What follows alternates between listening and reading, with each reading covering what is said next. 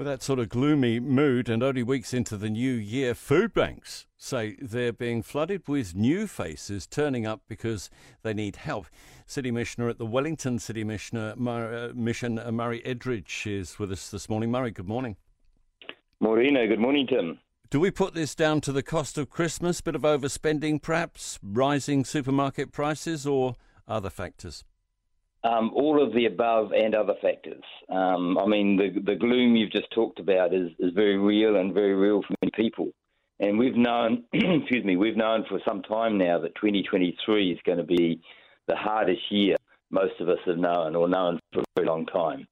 And we're just seeing people struggling. We're seeing people not have the household budget to be able to afford even the basics. And um, and we're in different clientele in the city mission. We're seeing people we haven't seen before who've come for the first time for assistance. We're seeing people in, in full time employment who just cannot make ends meet and need support for with food and other necessities. So it's a pretty grim situation for many of the people in our community. And it's not as if they're not trying. I mean, uh, people, uh, uh, uh, some people I gather uh, have tried to struggle by, but say they haven't eaten in a week before they come to you. Yeah, normally the year starts reasonably slowly for the city mission uh, historically, and um, you know people people eventually get into the habit of, of sort of normal behaviour. This year we've seen people come to us in desperate circumstances from the time we first opened. Many who hadn't eaten for a week, and just their situations are desperate. And we're just seeing the cost of the basic grocery items, uh, the cost of food, you know, inflate to such an extent that people just cannot afford the things they need. On top of, of course, the cost of housing and the economic impacts over the last couple of years, and of course the COVID things as well. And so we're just seeing people struggle with the very basics of life.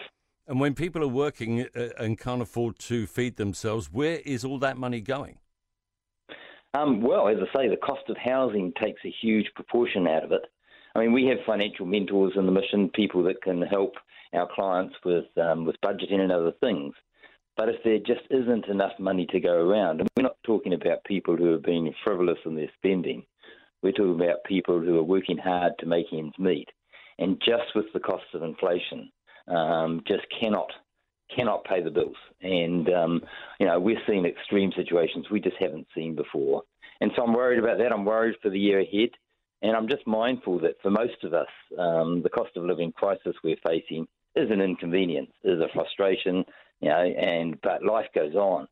For the people who are doing life hard, it's way more serious than that. And we just need to pay some attention to that, I think. What needs to change, Murray? Um, basic incomes need to rise, and um, I know there's there's budget um, budgeted benefit increases coming in from the first of April.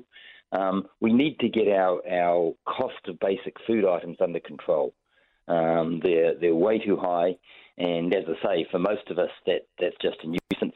If you can't afford your basic food items, then then life's pretty grim. We normally sit down with families and plan for the future and work out how they're going to deal with their circumstance. We're not even doing that at the moment. We're just dealing with the here and now because uh, life um, life circumstances are so extraordinarily hard that people can't see beyond that, and that's difficult.